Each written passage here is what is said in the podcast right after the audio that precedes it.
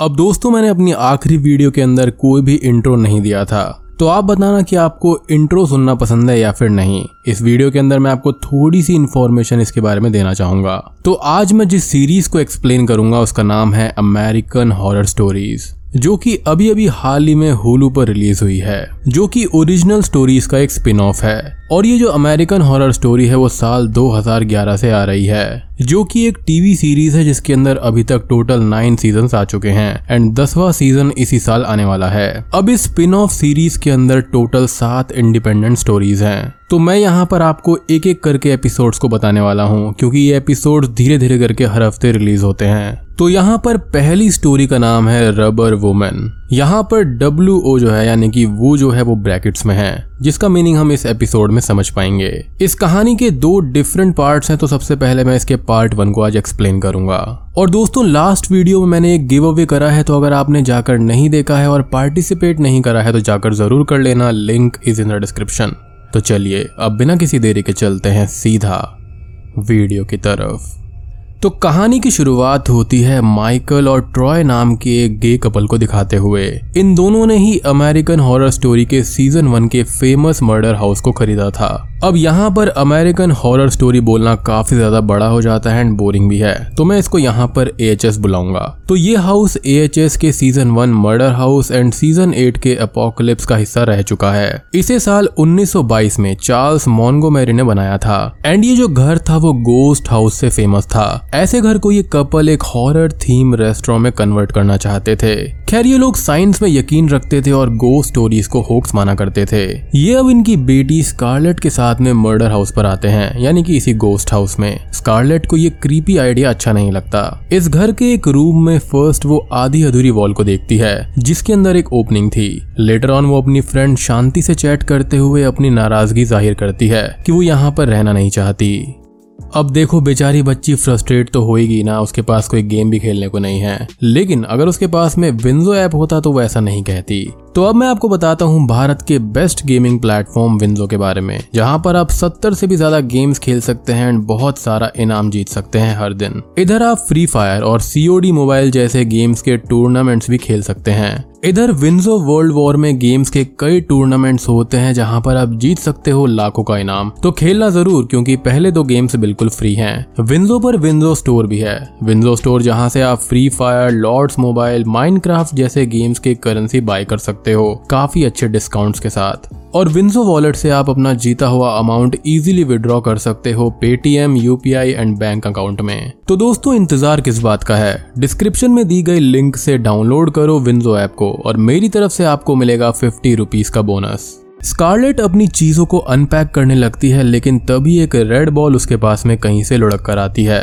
वो चेक करती है तो वहाँ पर कोई भी नहीं था। वो बॉल को बॉक्स में रखकर फिर से अनपैक करने लगती है, लेकिन तभी एक और बॉल लुढ़क कर उसके पास में आती है। इस बार स्कारलेट घर में चेक करने जाती है, जहाँ पर विंडो के पास उसे एक क्लोजेट का डोर अपने आप ही ओपन होता हुआ दिखाई देता है, जहाँ पर एक रबर सूट था। इसे देखते ही स्कारलेट उससे काफ़ी अट्रैक्ट हो जाती है एंड उसे पहनकर ट्राई करने लगती है। एंड शॉकिंगली वो उसको बिल्कुल परफेक्टली फिट होता है। बिल्कुल वैसे ही जैसे जिस्म का रूह से रिश्ता होता है। खैर, जब वो मिरर में अपना रिफ्लेक्शन देखती है तो उसे एक आदमी का रिफ्लेक्शन दिखाई देता है ए के ए रबर मैन का, जिसे हमने ए एच एस के सीज़न वन में कई लोगों को पहनते हुए देखा है। स्कारलेट इस चीज़ से काफ़ी डर जाती है और वो सूट को ले जाकर डस्टबिन में फेंक देती है। अब अगले दिन हमको स्कारलेट को स्कूल में दिखाया जाता है, जहाँ पर उसका क्रश माया नाम की एक लड़की थी, जो कि एक अपकमिंग मॉडल थी, या फिर उसको स्ट्रगलिंग मॉडल भी कह सकते हैं। एंड वो फालतू की हवाबाजी करने में एक्सपर्ट थी। खैर, आज पहली बार माया स्कारलेट से आकर फ्लर्ट करती है, जिसे स्कारलेट लाइक करती है। अब यहाँ पर शांति स्कारलेट को वार्न करते हुए ये कहती है कि Maya and gang super mean है एंड उसे उस पर भरोसा नहीं करना चाहिए। वो उसे उनसे दूर रहने की एडवाइस देती है, लेकिन ऑब्वियसली स्कारलेट यहाँ पर नहीं मानती। अब स्कारलेट को रात में ड्रीम्स आते हैं जहाँ पर वो माया के साथ में इंटीमेट हो रही थी एंड ऐसा करते करते वो माया का गला भी दबाने लगती है, यानी कि उसकी जो सेक्सुअल अराउजल थी वो काफ़ी वाइल्ड वाली थी। एंड तभी हम रबर मैन को भी स्कारलेट के ऊपर लटकता हुआ देख पाते हैं, जिससे वो काफ़ी डर जाता जाती है। बट थैंकफुली वो उसका एक नाइट था। अब अगले दिन स्कारलेट के जो डैड थे वो उसको डांटते हैं क्योंकि स्कारलेट इंटरनेट पर वो नोटी वाली वीडियोस देख रही होती है जो कि नॉर्मल वाली वीडियो से काफ़ी वॉयलेंट और पेनफुल थी। शौक हम्म, बड़े हैं इसके। खैर वो लोग अब स्कारलेट को थेरेपी सेशंस अटेंड करने के लिए मजबूर करते हैं क्योंकि उनका ऐसा लगता है कि यहाँ पर उसके साथ में कुछ गड़बड़ है। उनका ये मानना था कि एक 16 साल की लड़की के लिए ये सब देखना और उसके दिमाग के लिए ये सब ठीक नहीं है। एनीवे स्कूल में माया फिर से स्कारलेट के साथ में फ्लर्टिंग करने लगती है और इस बार वो उसे वीकेंड पार्टी पर बुलाती है। अब रात में स्कारलेट का जो इंटरनेट एक्सेस था वो रेस्ट्रिक्टेड मोड पर था, जिससे वो काफ़ी परेशान और चिढ़ जाती है। तभी उसका वार्डरोब अपने आप खुल जाता है, जहाँ पर वो रबर सूट फिर से आ गया था। इस बार भी स्कारलेट उसे पहनकर हाथ में चाकू लेकर अपने डैड्स के रूम में जाती है। वो उनके साथ में प्रैंक करती है। उसके डैड्स इस चीज़ को देखकर एकदम डर जाते हैं एंड उसे अच्छे से डांटने लगते हैं। पूछते हैं कि उसको ये सूट कहाँ से मिला? अब स्कारलेट यहाँ पर सारी चीज़ें सच बताती है, फिर भी उसके डैड उसी पर गुस्सा करते हैं। उन्हें ये स्कारलेट का एक और झूठ लगता है। इन दोनों में बहस हो जाती है और एक्सीडेंटली ट्रॉय के हाथ पर उसका चाकू लग जाता है, जिससे वो ब्लीड करने लगता है। एंड यहाँ पर हम ये देख पाते हैं कि डैड्स और बेटी के बीच में थोड़ी सी अनबन हो गई थी लाइक थोड़े से ट्रस्ट इश्यूज़ आ गए थे। अब अगले दिन एक थेरेपिस्ट डॉक्टर एंडी ग्रैंट वहाँ पर आती है। वो स्कारलेट और उसके डैड्स के साथ में एक बेसिक सा सेशन कंडक्ट करती है। जहाँ पर स्कारलेट के डैड ये बताते हैं कि जब वो तीन साल की थी तो उसको किसी ने किडनैप कर लिया था, जिसके कुछ ही देर के बाद में वो उनको मिल भी गई थी एंड उस पर खरोंच का एक भी निशान नहीं था।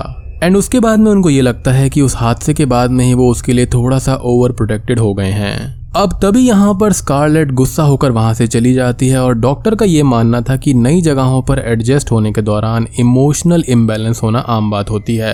डॉक्टर ग्रांट अब वॉशरूम यूज़ करने जाती है, जहाँ पर उसके पास भी एक रेड बॉल लुढ़क कर आता है। जब वो उसको चेक करती है तो रबर मैन उस पर चाकू से हमला कर कर उसको मार डालता है और ज़मीन पर सिर्फ़ खून से लिपटा हुआ रबर सूट गिरता है। लेटर ऑन ट्रॉय और माइकल इस रबर सूट को देखते हैं। उन्हें वो ब्लड स्कारलेट का पीरियड ब्लड लगता है। एंड वो उस सूट को जला देते हैं। वीकेंड में स्कारलेट ग्राउंडेड थी एंड पार्टी में नहीं जा रही थी।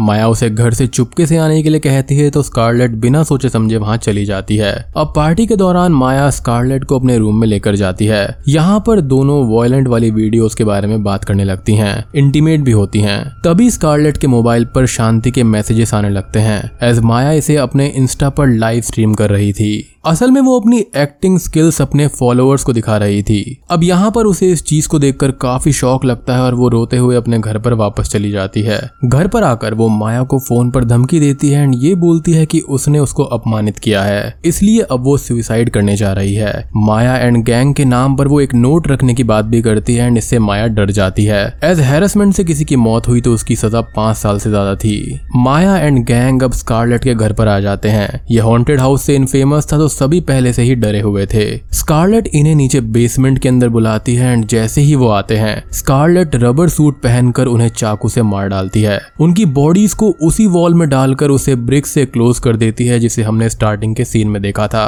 अगले दिन वो अपने डैड से झूठ बोलती है और ये कहती है कि उसने सारी रात जागकर वॉल्स को क्लोज किया है और वो पश्चाताप कर रही है अपनी वीडियो एडिक्शन के लिए। दोनों डैड्स यहाँ पर काफ़ी खुश हो जाते हैं। लेटर ऑन हम शॉकिंगली डॉक्टर ग्रैंड को देखते हैं, जो कि मर गई थी, लेकिन वो फिर से वापस आ चुकी थी। एंड वो यहाँ पर स्कारलेट का सेशन कंडक्ट करने की बात करती है। स्कारलेट एक सीरियल किलर बन चुकी थी एंड उसने अभी अभी चार गर्ल्स को मारा था। और दोस्तों, जो डॉक्टर ग्रैंड के असली पत्ते हैं, वो अगले एपिसोड में खुलेंगे। तो उसके लिए थोड़ा सा वेट करना, मैं आपको जल्दी से जल्दी उस एपिसोड को ला कर दूँगा। तो हो सकता है कि वो एपिसोड आपको अभी थोड़ी ही देर में मिल जाए। स्कारलेट डॉक्टर ग्रैंड से ये कहती है कि उसे थेरेपी की कोई भी ज़रूरत नहीं है, क्योंकि वो सुपर फील कर रही है। एंड तभी वहाँ पर स्कारलेट को रबर मैन दिखाई देता है और बोम एपिसोड वन यहीं पर खत्म हो जाता है।